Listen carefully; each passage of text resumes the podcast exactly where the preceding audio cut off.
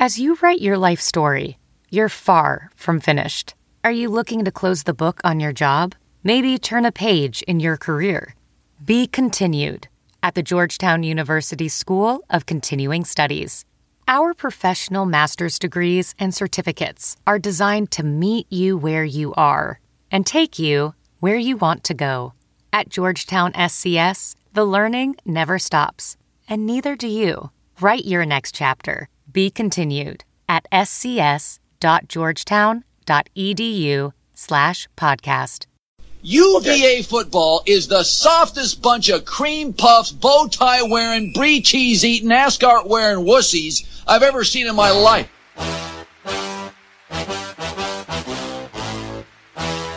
I'm gonna punch people from UVA right in the neck. Wear suits to games. That's absurd.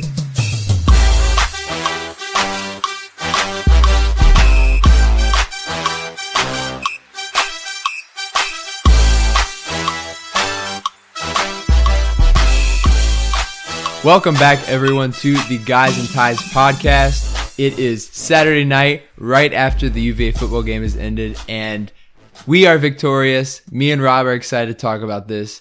And speaking of Rob, I'm here today with Rob. How you doing, Rob? Great, man. I'll tell you, it's incredible what difference a week makes. A week ago, we were sad. We lost Indiana. All of a sudden, the world's spinning again. It's a great day, man. The world was crying. I mean, it was raining so much that game, and today it was dry. It's raining other places, but it was dry in the Music City. So I think it was fun for me to watch. But Rob, I want to hear what your takeaways are from the game. I mean, it was just a good game. Yes, there were some moments where ah, I'm on the edge of my seat. I don't know if this is really the road we want to go down, really the UVA route. We're going to blow a 35 to 7 lead. But that's one thing Bronco keeps talking about is that mentality. There's he's trying to get rid of that oh no, here it goes again mentality. And we did that today and I thought we played a really really good football game. I mean, we were up 35 to 7 and we wanted to keep our foot on the pedal and get another touchdown before the half. And I, even though it kind of came back to bite us, I liked it. I liked the mentality. I want to keep our foot on the gas, and we still got a field goal out of it. The offense was as good as it was against UConn last year. Very different look, but really good. Yeah, I really like the mentality of the team to just keep on pushing and trying to run out the score. Even though this was a team that we were up 35 to 7, the coaches still wanted to get more. And I really like that and not taking their foot off the pedal. I mean, this is something that the basketball team could take note of, right? Because sometimes when the basketball team gets up a lot, right, they kind of slack off. And we've seen that sometimes where they can really hold back and it goes against them. But the football team is not doing that anymore. And I thought that was really impressive. 38 first half points, most since against Duke in 1990. And Duke used to suck back then. Yeah. So that's How about that? I mean, this is honestly one of the best offensive performances I can remember of my lifetime covering UVA football. It truly is. We were looking, my friends and I, we were looking at stats after the game. Virginia hasn't scored 50 points since 2005 in a football game against Temple in Wow. 2005. If one thing goes another way at the beginning of the second half, we probably hit 50 yeah. this was one of the better offensive performances I can remember. And it starts with our big three. Maybe that's a basketball term more than football, Yeah. but our big three Bryce Perkins, Olamide Zaccheaus, and Jordan Ellis they came to play. I mean, they all had monster games today, right? Zaccheaus broke the UVA record for receiving yards in a game, and he had 247 receiving yards in a game and two touchdowns. And most of that was after the catch, right? This was all Zaccheaus doing work. They were five, maybe 10 yard passes that Zaccheaus turned into 70 uh, or 86 yard touchdowns. Yeah. So, Bryce Perkins, 25 for 30, 379 yards, three touchdowns. And we've been critical of Bryce Perkins. I still don't think he has a great feel for the pocket. Yeah. I still don't think he, I think he has a very average arm, and I think that's putting it nicely. mhm. But he made some good throws today. Yeah. He rolled left one play and hit Zaccheaus for a very, very nice, you know, toe drag type of catch from Zaccheaus. And honestly, that deep ball to Devonte Cross in the end zone, that was right in Devonte Cross's hands. He just couldn't haul it in. Yeah, that's a tough catch because I mean he couldn't see the defender was all over him, but Yeah. it hit it did hit his hands eventually. And you know the thing about Perkins is that he is not gonna wow anyone with his arm, but he can make the throws that he needs to. And he only missed five today, but as you said, he does not have a good feel for the pocket, right? There are several times where the pocket started to collapse and he got he seemed to get spooked and just kind of you know went wherever he felt like he could and there that resulted in some several big sacks for ohio Yeah. I mean, I don't think there's any doubt about it. Bryce Perkins is still developing as a passer. I think we can all see that. I also think it was very important for him after having a rainy day game against Richmond where they didn't really open up the playbook too much. And then after having a very rainy game against Indiana, to have a game 90 degrees on a turf field, bright and sunny, let's see what we can do on offense. And Bryce delivered. Again, 25 for 30.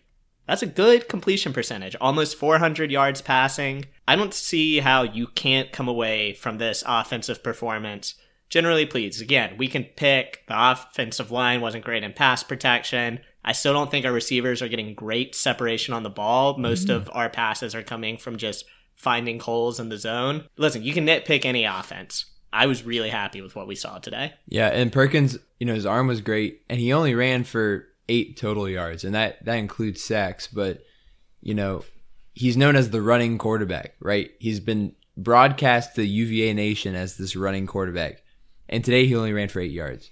And he had oh, almost 400 passing. So this is a side of him that we have not seen yet. And that has some to do with the weather some to do with you know probably as his progress with the team. But i like what i saw from him today. Me too. yeah. While we're still staying high level, let's talk about the defense. hmm The defense, again, wasn't perfect, but again, very, very good performance. You think about those two touchdowns that we gave up at the end of the first half, both of those were on short field, one after uh, the fumble and the other after the onside kick, which was, I enjoyed the onside kick. I Yeah. thought it was kind of funny. I mean, I'm not it hit- gonna lie. it hit him right was the- very well It executed. hit him right in the face. I and I, honestly don't know if they.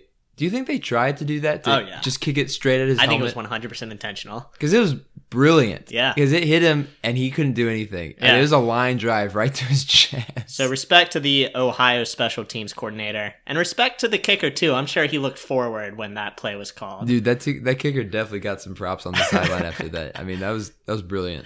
That was brilliant. As far as defense goes, we got to give a shout out to Zane Zandier. Zane Zandier started in place of the injured Malcolm Cook. Came away with one and a half sacks, uh, ten total tackles. Really good performance by him. He was flying around. I always love the players that wear the neck braces Mhm. on the back. I just think it looks cool. Yeah, it's old. It's old school. Yeah. You know, it makes you look tough. Chris Peace had a sack and a half. Charles Snowden was in with him on one of those that caused a fumble. You know, Eli Hanback, I wish he could have held on to the football for two more yards. I wish he could have had that. I mean, it, it all looked good. I was at a party and someone stepped in front of the TV right as I was watching that. So I thought we scored, and then I see that we did not score. And I had no idea what happened. But apparently, he just threw the ball at the ground because that's what it looks like. I think he was trying to switch hand. I think he was trying to do what a responsible ball carrier would do. He had He the is- ball in his right hand. But he's not a responsible he tried to switch to his left hand. he should have just held on to it. He Just like a baby. like a straight, yeah, cradle baby. that thing into the end a zone. case of beer, whatever you want, whatever you're carrying safely, right? But no, no, no. He tried to switch hands, all fancy, and he dropped the ball, literally Anyway. and figuratively. It's a shame. I wanted that for him. All right, it's okay. But anyway, uh, other standouts to me, just looking at the box score, we knew we were going to put our secondary on an island this year. Let's be real. Our run defense, our defensive line is not the strength of this football team. So far, they've generally held their own. A rough first half against Indiana, but they did hold them scoreless in the second half. Today, they did a pretty good job, but what that entails is leaving our secondary out on an island. So while Tim Harris still seems to give up more big plays than you would like. There were some really good plays to be made in the secondary. Bryce Hall, he was on an island the entire game, four pass breakups, uh, including one critical one on fourth down. I think it was at the end of the third quarter.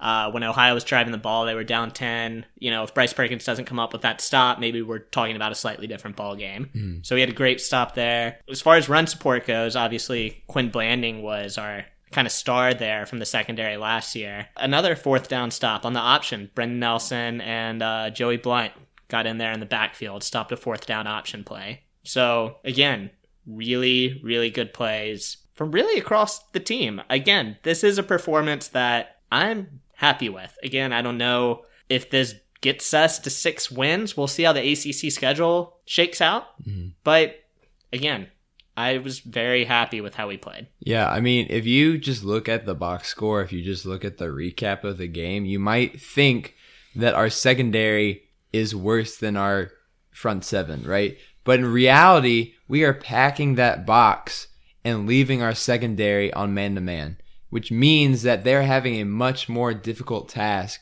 to try and guard these receivers, right? And that means that our rush defense is going to look a lot better, right? Their leading rusher was their running back who had 43 yards, but their quarterback had 41. That includes sacks, right? He had five rushes, five actual rushes. His longest was 70, right? So their quarterback had a better game than their leading running back. Yeah. And on the defensive line, we had six tackles for loss. Yeah. You know, you can live with that. Again, this is Ohio. I don't think Ohio's a great team. We saw how they struggled against Howard. But again, you do what you can against who you're playing. And I think Virginia took care of business today. Yeah, I, I I really I really like how the defense played, even though we gave up 31 points. This uh this Ohio offense we know is good, right? They can put up a lot of points, but they held their own when they needed to, right? We beat them by two touchdowns. I really like how they played, the whole team as a whole. There, they, we had some trouble with turnovers. We had three, technically we had three turnovers, right? With Eli Hanback fumbling at the goal line, and Bryce had one, and then um, Tavares Kelly had one too. But I I really like how we played. I also just like you bring up Tavares Kelly. I like that he was in a punt returner. Yeah. Add a little bit more speed. Uh, he probably shouldn't have gone after that one that he muffed, and Yeah, I'm bad. sure the special teams coach will let him know about that. But But, he's- he's a freshman. He also had like a 40 yard return. Yeah, So I mean, there's and- there's reason to be excited. and there there's room to grow from there, right? He next time he'll know, just go catch the ball. Don't don't wait for it, right? Yep. So with that, that's our high level breakdown of the game. And with that, I think we're going to give a call to our guests. We have a cool guest this week, Austin Foster. He is a recent graduate of UVA, and he actually worked in the recruiting office for Bronco Mendenhall staff, specifically on the offensive end. So he knows Bronco well. He knows quarterbacks coach Jason Beck well. He knows Marques Hagans. I think we all know Marques Hagans well. So we're really excited about this guest, and hopefully we'll get some insight. And we haven't brought this up yet. We also want to talk a little bit about the basketball schedule as well that came out this week. So let's give Austin a call. Hello, Hello. Austin. How's it going? I'm doing well. How are you doing? We're good. We're good. We um, it's a good day whenever the whenever the Hoos win. You know. Victory Saturday. Yeah. Yeah, feels good to be uh, above 500 again. Yeah. Austin, will you introduce yourself for us, please? Yeah, definitely. Uh, Austin Foster just graduated uh, this May. Uh, longtime UVA sports fan, uh, going football and basketball games way back, whether it was the Marques Hagans Florida State game or the the U-Hall days, um, and was a fellow member of Hoo Crew uh, back in the UVA glory days. Oh yeah, I remember you. So we have Austin on, and Austin actually, while we love his basketball insight as well, and we're going to get to his basketball insight. He also has great insight on football. He worked in the recruiting office for Bronco Mendenhall. Uh, why don't you tell us uh, just a little bit about what you did in the recruiting office, and then we'll we'll hear your thoughts on the game too. Yeah, definitely. So worked for worked in the recruiting office for about three years um, under the director of player personnel. Just kind of helping uh, recruit for uh, Coach Beck, Hagans, and I, uh, just on the offensive side of the ball. Um, so kind of just helped them keep track of players they were targeting, players they were visiting, um, just kind of lots of Excel spreadsheets as well, just trying to help keep everyone organized and on the same page. Well, speaking of organized and on the same page, I think generally our offense was today. What did you think about the Virginia offensive performance today against Ohio? Oh man, well, uh, I guess those uh, the first three touchdown drives were all one play, uh, right. so we, we, was not used to seeing that. Um, and you know, w- whenever UVA puts up 45 points on the board, uh, I won't be complaining. So seemed like uh, everything came together. Thought the O line really started with them, um, actually giving get, giving Bryce some time to kind of sit back and throw those you know seven yard out routes, which uh, take take a little bit of time to progress. Um, I think they really just set the tone from the beginning. We've seen more explosive plays today than we probably have in the past six or seven games combined, dating back to last year. Was that something in the recruiting office y'all would talk about bringing in more explosive players? Yeah, I definitely think you know with Tavares Kelly that was a big uh, point of emphasis. Um, I, obviously, Olamide was a London recruit, um, but yeah, definitely think you know whether it's kind of ho- home run hitters, whether it's you know fast wide receivers, running backs, or you know just on the defensive side of the ball as well, just kind of you know players that can make plays. I guess you've said that in the past on the pod, um, but Thank you. you know whether it's one of the Snowden, guys. uh, yeah. so whether it's you know six six Snowden on the outside, just kind of finding playmakers, um, and you know playmakers naturally will have that home run ability. So that's definitely something that you know they I think they have been focusing on um, in this past recruiting season. So I know just from knowing you personally that you're often critical of UVA teams and you often give them a kind of a realistic outlook. You know, me and Rob are we're really super hype about, you know, football and basketball. I so try we, to be realistic. I try. I know, but but Austin is super super That's realistic. true. That's so true. so what do you think is a realistic outlook for this football team going forward? You know, moving into the ACC schedule um, with Louisville next week. Yeah, I I think if uh, just for next week, if we played the way we did today, I think it should be a close game. I think Louisville, um, you know, ha- has a lot of you know un- unproven guys on their team. At the end of the day, we're not going to be the most talented team on the field, but if we execute and you know, if Bryce starts 18 for 20 passing and Ellis is able to get five yards to carry, I think we're we can be in any ACC game realistically besides maybe the last one on of the season.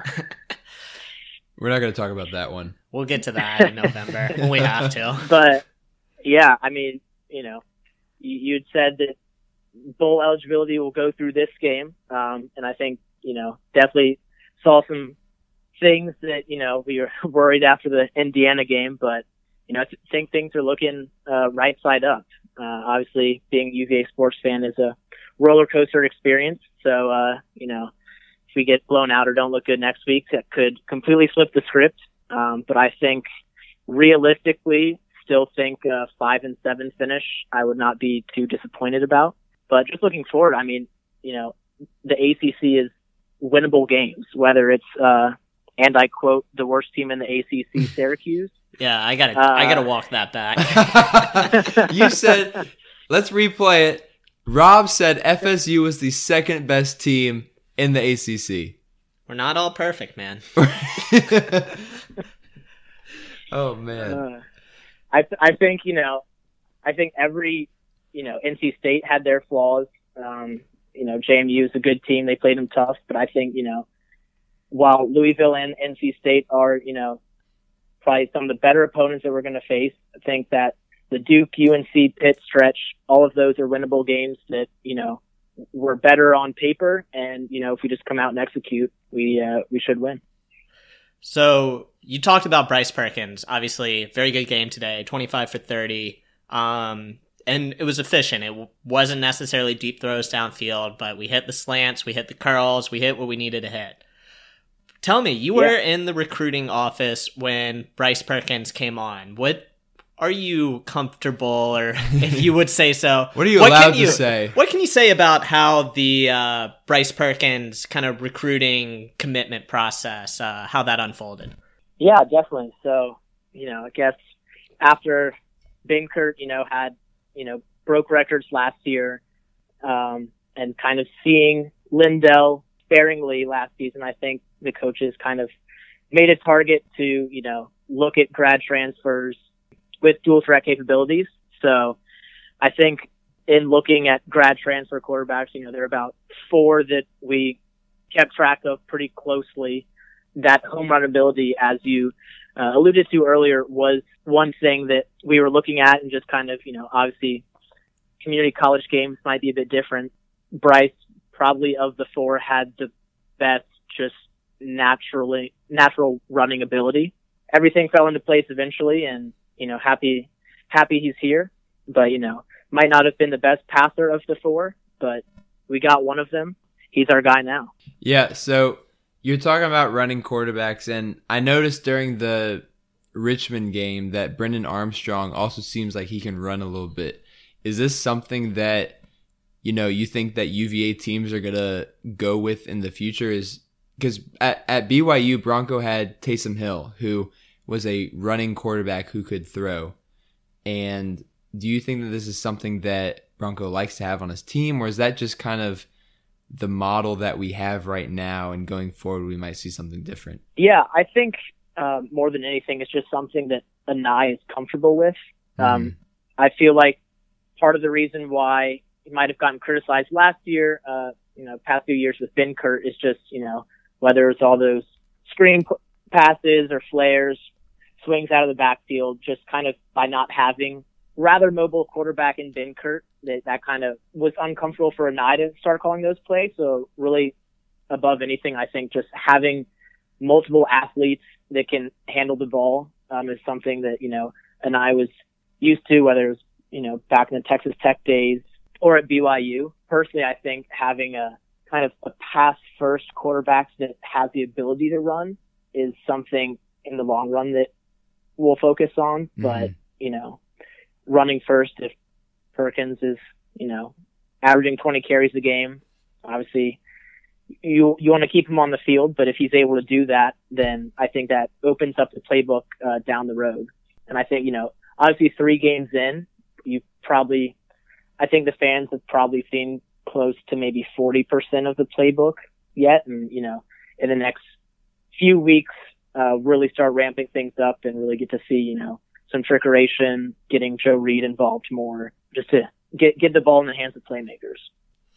So we definitely want to talk about basketball, but before we switch over, the one thing we want to ask you is Bryce Perkins' development as a passer. That's one thing Dustin and I have talked about, and basically we feel like we've concluded through three games, not the best arm, not the best pocket feel, but today gave us signs of hope that, hey, at least he can work through, even if it's not the sexiest pass in the world, he can hit these 10 yard routes. And when he needs to, you know, if he gets man to man coverage, he can throw a 30 or 40 yard ball downfield.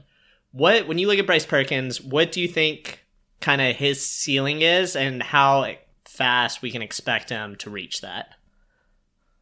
Yeah. So, you know, the thing I was impressed the most today was just kind of the, the timing. Um, you know, whether it was the Evan Butts kind of, you know, spot and hold routes, um, or, you know, those out routes to Olamide. Um, you don't really need the best, the best arm in the game if you just have the timing down and kind of, you know, are on the same page with your receivers. Um, and that's something that really stood out to me today is, you know, obviously it's not going to be the, the, the fastest ball in the ACC by any means. Um, but if you're on the same page with the receivers, then, you know, he's, he's throwing it when he needs to. I think that's what kind of made him look 379 passing yards. Uh, can't really complain yeah, there. He's doing all right. Um, you know, I don't think, you know, obviously you're not going to see those bombs, uh, that we saw last year from Benkert, but whether it's those short out routes or, you know, seam routes over the middle. I think once he just starts running the ball shows the defense that he can run. I think that's really going to open up everything uh, in the middle of the field, which, as you alluded to last week, you know, I think that's why Indiana was able to shut us down is because, you know, they kind of took the middle of the field away. So I think if he plays the way he did today, just in terms of timing and, you know, not making, you know, not forcing anything, at this point, that's kind of all we can ask from him. Um, you know, maybe next year he'll be able to throw, open up the playbook a bit more, you know, get a bit more creative. But at this point, uh, kind of happy with just the timing and not forcing anything and, you know, no pick sixes before the end of a half. Great stuff. Great stuff. Yeah. Dustin. So, so let's move on to basketball. You know, you, we know I like basketball a lot, but the ACC schedule just came out this week. And did you get a chance to look at it? I did. Yep. So, what is your initial take on the ACC schedule? Just, just your Yeah. first look. What did you think? Uh, first look, you know, seemed fair. Uh, got fair share of Saturday games, and then I think the three big Monday games um, in prime time on the road um, are all going to be challenges. Um, Yeah. I think the the national audience when they tune into those games, they're going to see you know an exhausted UVA team, knowing that we play on each Saturday before that, and then you know they're in tough road environments. So we're really going to have to come out and you know just play our best basketball. But you know that's what champions are supposed to do is kind of just in the toughest times just find a way to win. I, I really like what you said about the Saturday to, to Monday games because all of our big Monday games are on the road. But I really like how we have 10 Saturday ACC games this year. And I think that's really important for, you know, the national spotlight. Something that comes along with the national spotlight is, you know, everyone's going to talk about how we ended our season last year. And what do you think is going to be the reaction of non UVA people to seeing UVA a lot on national TV? Uh, well, at least myself, I'd be pretty hypocritical saying, you Mhm. know, oh, they, as, as good as you can be in the regular season or, you know, if we have, you know, top 10, top five rankings, oh, they're just going to lay over in the postseason. Um, Right. but, you know, I think, you know, we, we deserve, it's not the most exciting, uh, basketball to watch per se from a, just a generic college basketball fan. You know, you like seeing, seeing some action up and down the floor. It's quality basketball and, uh, you know, best conference in the nation. And, you know, there're bound to be some, some good games and some close fights. Yeah. What's the stretch of the schedule you're looking forward to most, or you think it's most challenging? What part of the schedule kind of intrigues you the most? Because for me, it's that Duke Carolina Saturday Monday turn. Do you have the same impression? Yes, definitely. Um, you know, I, I, I like how, I really like how the first four games are scheduled before that away Duke game as well. Um, you know, obviously it's not the toughest, but I think it's really, you know, going to get us in shape, you know, to have a really legitimate shot of entering the, the Duke away game at 4-0 in the ACC. And, you know, we'll, we'll have already had some road games at Boston College and at Clemson that should test us. But yeah, I think the that Saturday, Monday, you know, I'm not even sure if they would go back to Charlottesville even uh, with that quick foot turnaround. They might just stay in the Raleigh Durham area. Um, Well, the But- the Duke game is at home, and then we go to Chapel Hill. ah, yeah. So I, I think they would be in Charlottesville. that Yeah, I- I- we sure, might sure. we might stay there and For then go. rescheduling basketball games like football games, oh man, oh Oof. man. yeah, if uh, yeah, could could play a basketball game in Nashville if we wanted to.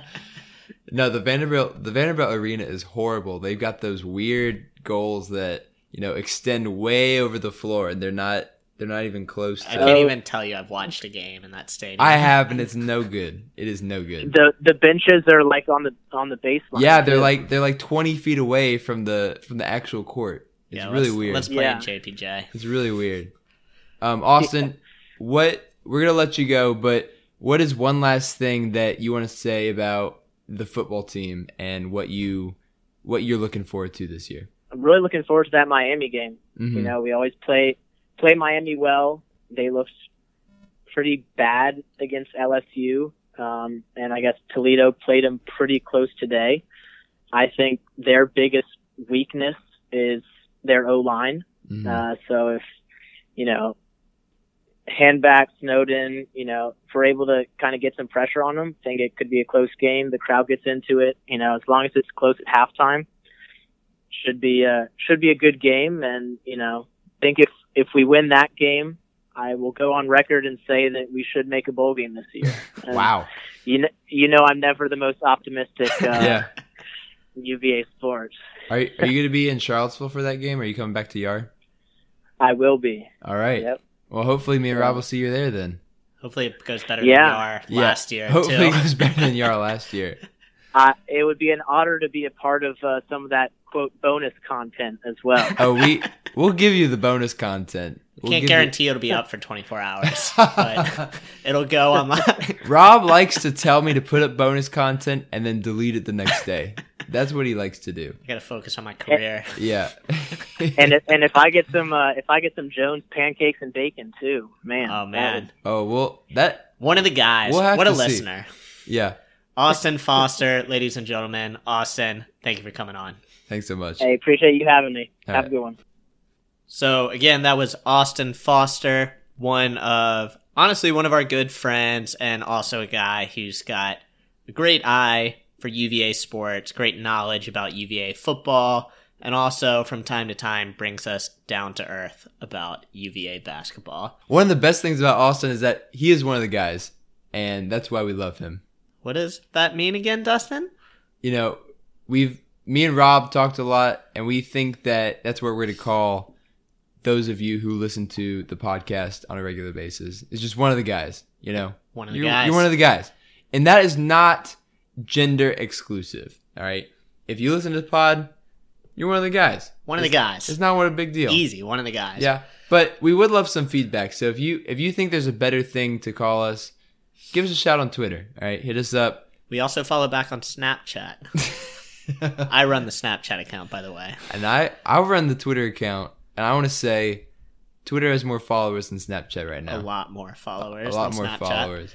So anyway, great insight from Austin on the football team. And again, like we said, our goal is to bring in the smartest, most knowledgeable people on Virginia sports. So we love, we've brought in some really great people so far. Uh, we would say follow Austin on his website or at his Twitter handle. He has neither of those. He kind of flies off the radar. But Austin's a great resource, uh, great guy to talk to, and you're always going to get a lot of good stuff out of him. And you'll probably f- hear him from him again on this podcast. That's the hope. We want to bring all our people back, and Yeah. we're going to bring all our people back. So, with that said, we've talked a lot about football, and I don't know what more we can say. Really, really good performance. And I think we can leave it at that and be in pretty good shape. And we'll see. We're monitoring how this Louisville game is going at the moment. So we'll see kind of how we're playing next week. But we'll let you know if there's any resolution before we stop recording. So, with that, let's turn our attention back to basketball. Yeah. Dustin, I know you've been digging a lot into this schedule release, and there's a lot of really good stuff and a lot of really good ways to break it down, and that's part of the beauty of playing in the ACC. So, Dustin, why don't you take us away with what you think we should be focusing on? Ooh boy. Ooh boy. You know, I was so excited for the schedule to come out. I was at work. I'm a teacher in Fairfax County and I was at school when the schedule came out.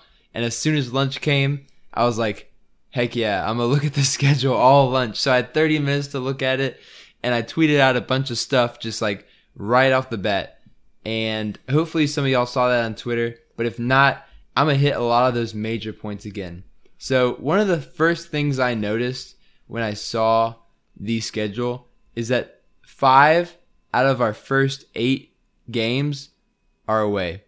And I think that is a great test for our team to see what we're made of and to see how we can try and come out strong and try and get a good record right off the bat. Yeah, no, that's true. You look at some of these away games to start the season at Boston College, at Clemson, at Duke, and at Notre Dame. And really, that's I love playing. I'm going to say this. I love playing in the ACC Yeah. because this is really kind of the nation's best college basketball, and all of those are very legitimate tasks. Obviously, you got Duke coming in with their great recruiting class. Notre Dame finds a way to be top half the league year after year.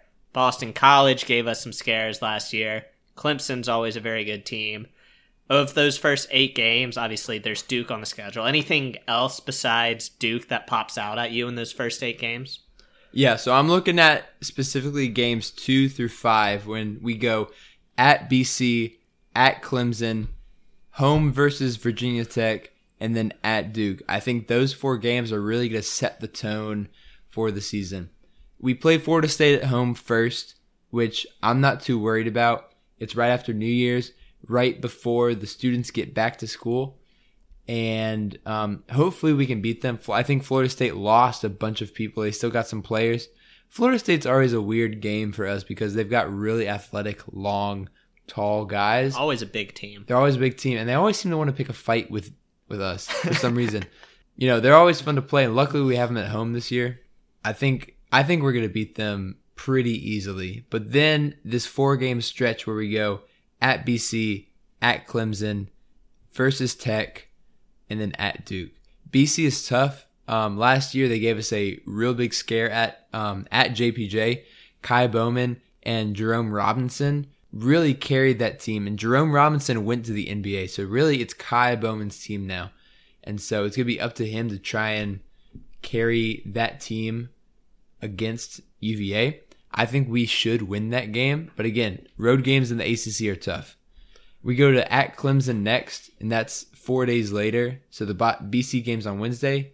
We go to South Carolina at Clemson on a Saturday, and we play at Clemson. Once again, I think we should win, but these road games are tough. Clemson was really good last year, and they should still be good this year. Then we have Tech at home. Tech always plays tough. And then we go to at Duke five days after we play Tech. And that's really the turnaround that I'm looking at. That home game versus Tech, and then that away game away game at Duke. And that's really going to tell us what this team is made of. See, all great points. I'll flip it though. Yeah. I look at this February stretch Mhm. versus Duke at North Carolina, Mm-hmm. home against Notre Dame, at Virginia Tech, and at Louisville. Yeah. That's the stretch I'm looking at. Yeah. Because by that point, non conference, maybe we'll lose a game, maybe we'll lose two games. Non conference is what it is. We're an NCAA tournament team, right? Knock on wood, but the non conference doesn't really have me worked up. There's not that marquee Villanova matchup that Yeah. we're looking at. Yeah. So non conference, I'll push aside. I'm not too concerned about the non conference slate. And we already went over the non conference schedule. We did. So then I look at the beginning of the ACC schedule, and Tony Bennett's teams. Some teams have struggled at the beginning of the ACC schedule. Some have done really well, and some that Elite Eight team really struggled at the beginning of the ACC schedule. Uh, you know that Malcolm Brogdon, Anthony Gill, that team. So I'm not too concerned about that because they struggled and they made the Elite Eight.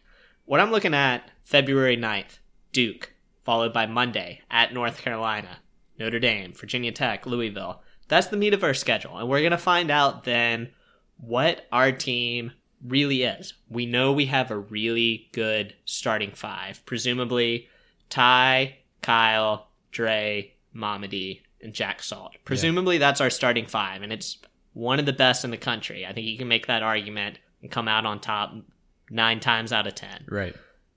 We don't know what our bench is going to be like, though. Yeah. What's our bench going to be like? And I think in February, we're going to start to find out. Guys are just going to start to get a little bit tired. We're going to have to go to the bench a little bit more. Who knows if this is really indicative of postseason success? You know, I think we've kind of determined January play is not indicative of postseason success. Mm-hmm. February, maybe there's a little bit of a gray line whether that leads to March success. But these are five big teams, five of the best teams in the ACC, and we mm-hmm. play them in that stretch. And I think it's going to test our starters, and I think it's going to test our bench. And I think testing our bench is going to really determine whether or not we're a top half of the ACC team that bows out in the round of 32, round of Sweet 16, or if we're a top half, top third, top fourth of the ACC team, that's an Elite Eight Final Four contender. Yeah, I totally agree. I think that Kihei, I think that Marco, I think Jay, and I think that the other guys who are on the bench are going to really have to step up during this time, right? We play, let's go over it real quick. So we play Miami at home on a Saturday. We have a week off before we play Duke at home. Okay. I think that week off is really going to help us out because that's right after the stretch of five and eight games away from home, right? We're going to be tired. We're going to be exhausted. We're going to need to rest up and prepare for Duke at home.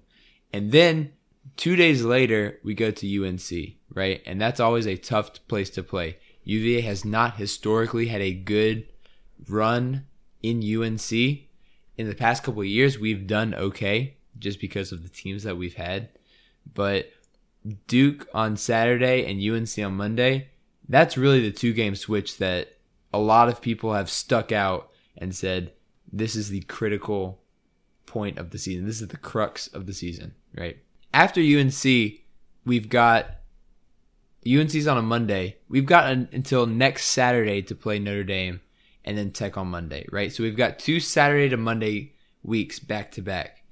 And I'm interested to see how the coaching staff prepares the teams for that because those are two critical points where it's really it's going to be really easy to lose at UNC and then at Tech, right? Because we're just preparing for those home games. But the away games might be even more critical, right? I'm interested to see how we do in that four game stretch. I'm not really worried about Louisville this year. You know, they're always tough. They were tough when Pitino was coaching them. And last year they gave us a real scare in Louisville. Luckily, Dre pulled it out in one of the most amazing things I've ever seen in my life. but um, I'm not too worried about Louisville this year. But that four game stretch, Duke at UNC, Notre Dame at Tech, is also going to play a huge role in how the season shapes up. And then I like the way we end the schedule too. Home against Georgia Tech, home against Pittsburgh, at Syracuse, and home against Louisville. So I think those are four games that there's, you know, this is the ACC. ACC basketball is very difficult and you can lose any game. But those are four games that I think is a good way to end the season, good way to kind of wind things down and start thinking about postseason play. Yeah, in the past five years, we've been really good at home, right? So any home game, I basically chalk up as a win just right off the bat because we have not lost at JPJ. We don't lose at JPJ very often. Let me rephrase that. I'm sorry. But, you know, Georgia Tech, not a great team this year. Pitt, they're rebuilding, not a great team this year. Louisville, rebuilding, not a great team this year. The only team I'm worried about in that last four game stretch is Syracuse, and I'll tell you why. Syracuse returns they're all of their five starters from their Sweet 16 team last year. Okay. They weren't that good offensively, but defensively, they were solid enough to keep them in games. And during the NCAA tournament, they really turned it on and were able to score enough points to get to the Sweet 16. This year, they bring everyone back, and we play away at Syracuse and only two days after we play Pitt at home. Hopefully, you know, the coaching staff has enough sense to prepare for that Syracuse zone before we play them. You know, we have Georgia Tech at home, Pitt at home, and then we go to Syracuse. So hopefully we are able to prepare for them before we get there. It'll be interesting to see what kind of shape we're in at that point of the season, how many ACC games we have won and lost. Hopefully it's zero that we've lost, but realistically, I expect us to lose probably three or four this year, just based on the strength of the ACC. And we'll get into game by game predictions, uh, you know, as the season gets closer. So don't worry, we'll we'll get there. But hopefully, this was a good rundown of the basketball schedule. Where it's obviously something we're really into, we really like, and Tony Bennett is what we hope Bronco, Bronco Mendenhall can become. That yeah. type of win on the court, but also a really good guy and a really good developer of men and leaders off the court. So it was fun. It was a fun week. There was a lot of things going on in the Virginia sports world. Yeah. And we'll, I mean, right before the season starts, we're probably going to go game by game and do a win loss situation. And uh, hopefully we'll see what happens. But for now, that's as much as into the schedule we're going to go because we, we're not sure exactly what this team's going to be, whether Braxton Key is going to be eligible or I'm not. telling you, next week or two, I feel like it has to come out. I It doesn't have to come out. It's got to come out before the team. The guys are going to start practicing pretty soon. Yeah, I well- feel like you got to know at some point. at some point you got to know if they're going to be able to play or not. So the NCAA is gonna they have to rule on that soon. I feel they like it's got to to. be soon. They have to. I I don't know. I I don't. I'm just impatient. I just want them to do it honestly. but you know, I think that it's going to come out soon, and hopefully it's going to be for the best. Yep. So with that, unless Dustin, you have anything else, do we want to give some yells? Yeah, let's give some yells. Let's give some yells. And my shout out is going to go to the 5,438 people who were in attendance at today's game at Vanderbilt. And it was really hard to tell how many of them were UVA fans or and Ohio fans, but I think most of them were UVA. Um, some were probably Ohio because, you know, Ohio's about the same distance away as Virginia probably from that. But uh, I think also some were just people in Nashville who you just want to see a free football game.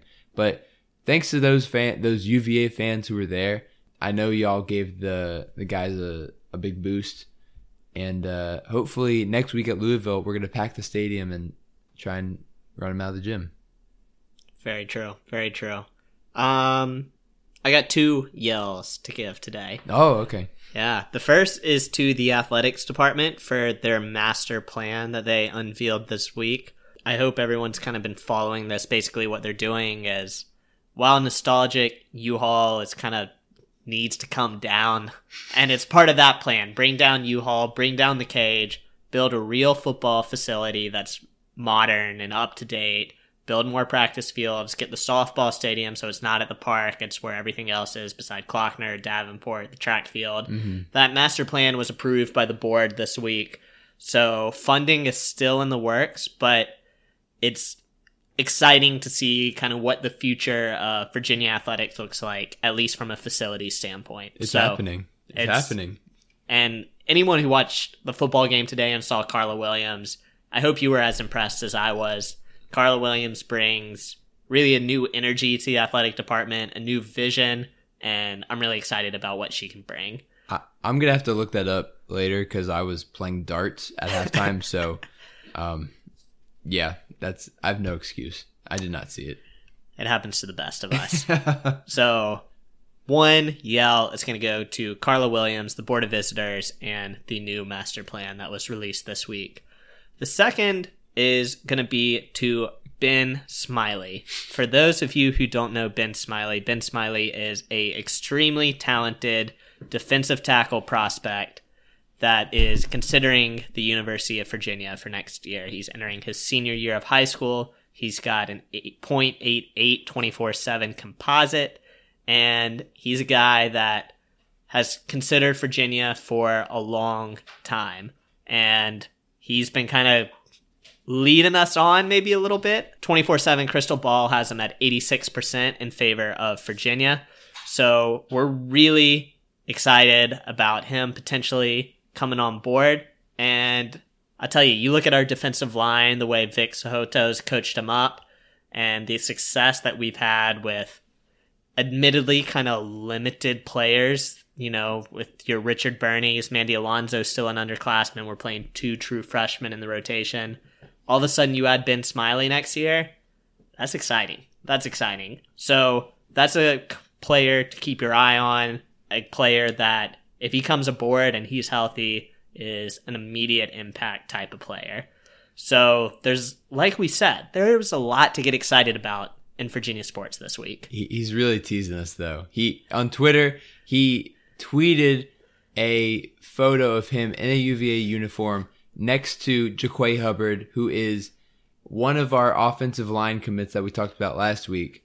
I I don't know why he hasn't committed yet, right? If he's tweeting that kind of stuff, Why hasn't he committed yet? Chris, the twenty four seven crystal ball, crystal ball has him at Virginia, eighty six percent. I don't care about the crystal ball. I just want him to actually say what he's going to do. Right? He's got offers from Tennessee, Oklahoma, a lot of other big programs too. And if he chooses Virginia, it'll be a really big turning point for us. Here's hoping that Ohio game was the swing he needed to finally come on board. He we wish him the best, regardless of which college he chooses. Of course, of course. we but, hope he chooses UVA. But but he said he was going to choose soon, and he said that like on Tuesday. All right, and it's been a long time since Tuesday. So we're That's lo- all I'm saying. we're looking forward to that announcement. Ben Smiley, if you by chance are listening, we wish you the best, and uh, also hope you come to join the Hoos. Ben Smiley, if you're listening to this, DM us on Twitter, and uh, we'll hit you up with some merch. So I think that wraps up. I don't even know how many episodes this is. This is eight. This is This episode eight. Episode eight. This has been a wild ride for us. We are so um, excited to keep this going, and thank you for everyone who has made this possible for us. But make sure to follow us on Twitter, follow us on Snapchat at Guys and Ties Pod for both of those. Make sure to subscribe on iTunes if you haven't already, and we hope to see you next week. Go Hoos, baby. Go Hoos, baby. Beat Louisville.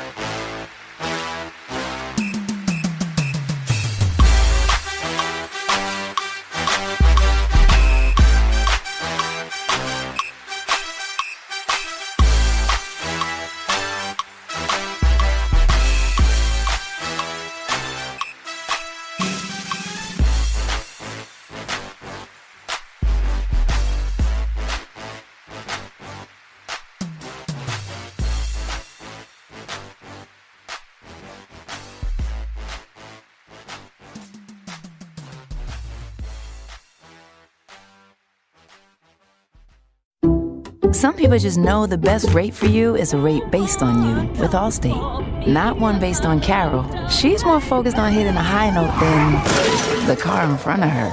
Why pay a rate based on anyone else? Get one based on you with DriveWise from Allstate. Not available in Alaska or California, subject to terms and conditions. Rates are determined by several factors, which vary by state. In some states, participation in DriveWise allows Allstate to use your driving data for purposes of rating. While in some states, your rate could increase with high risk driving, generally, safer drivers will save with DriveWise. Allstate Fire and Casualty Insurance Company and affiliates, Northbrook, Illinois.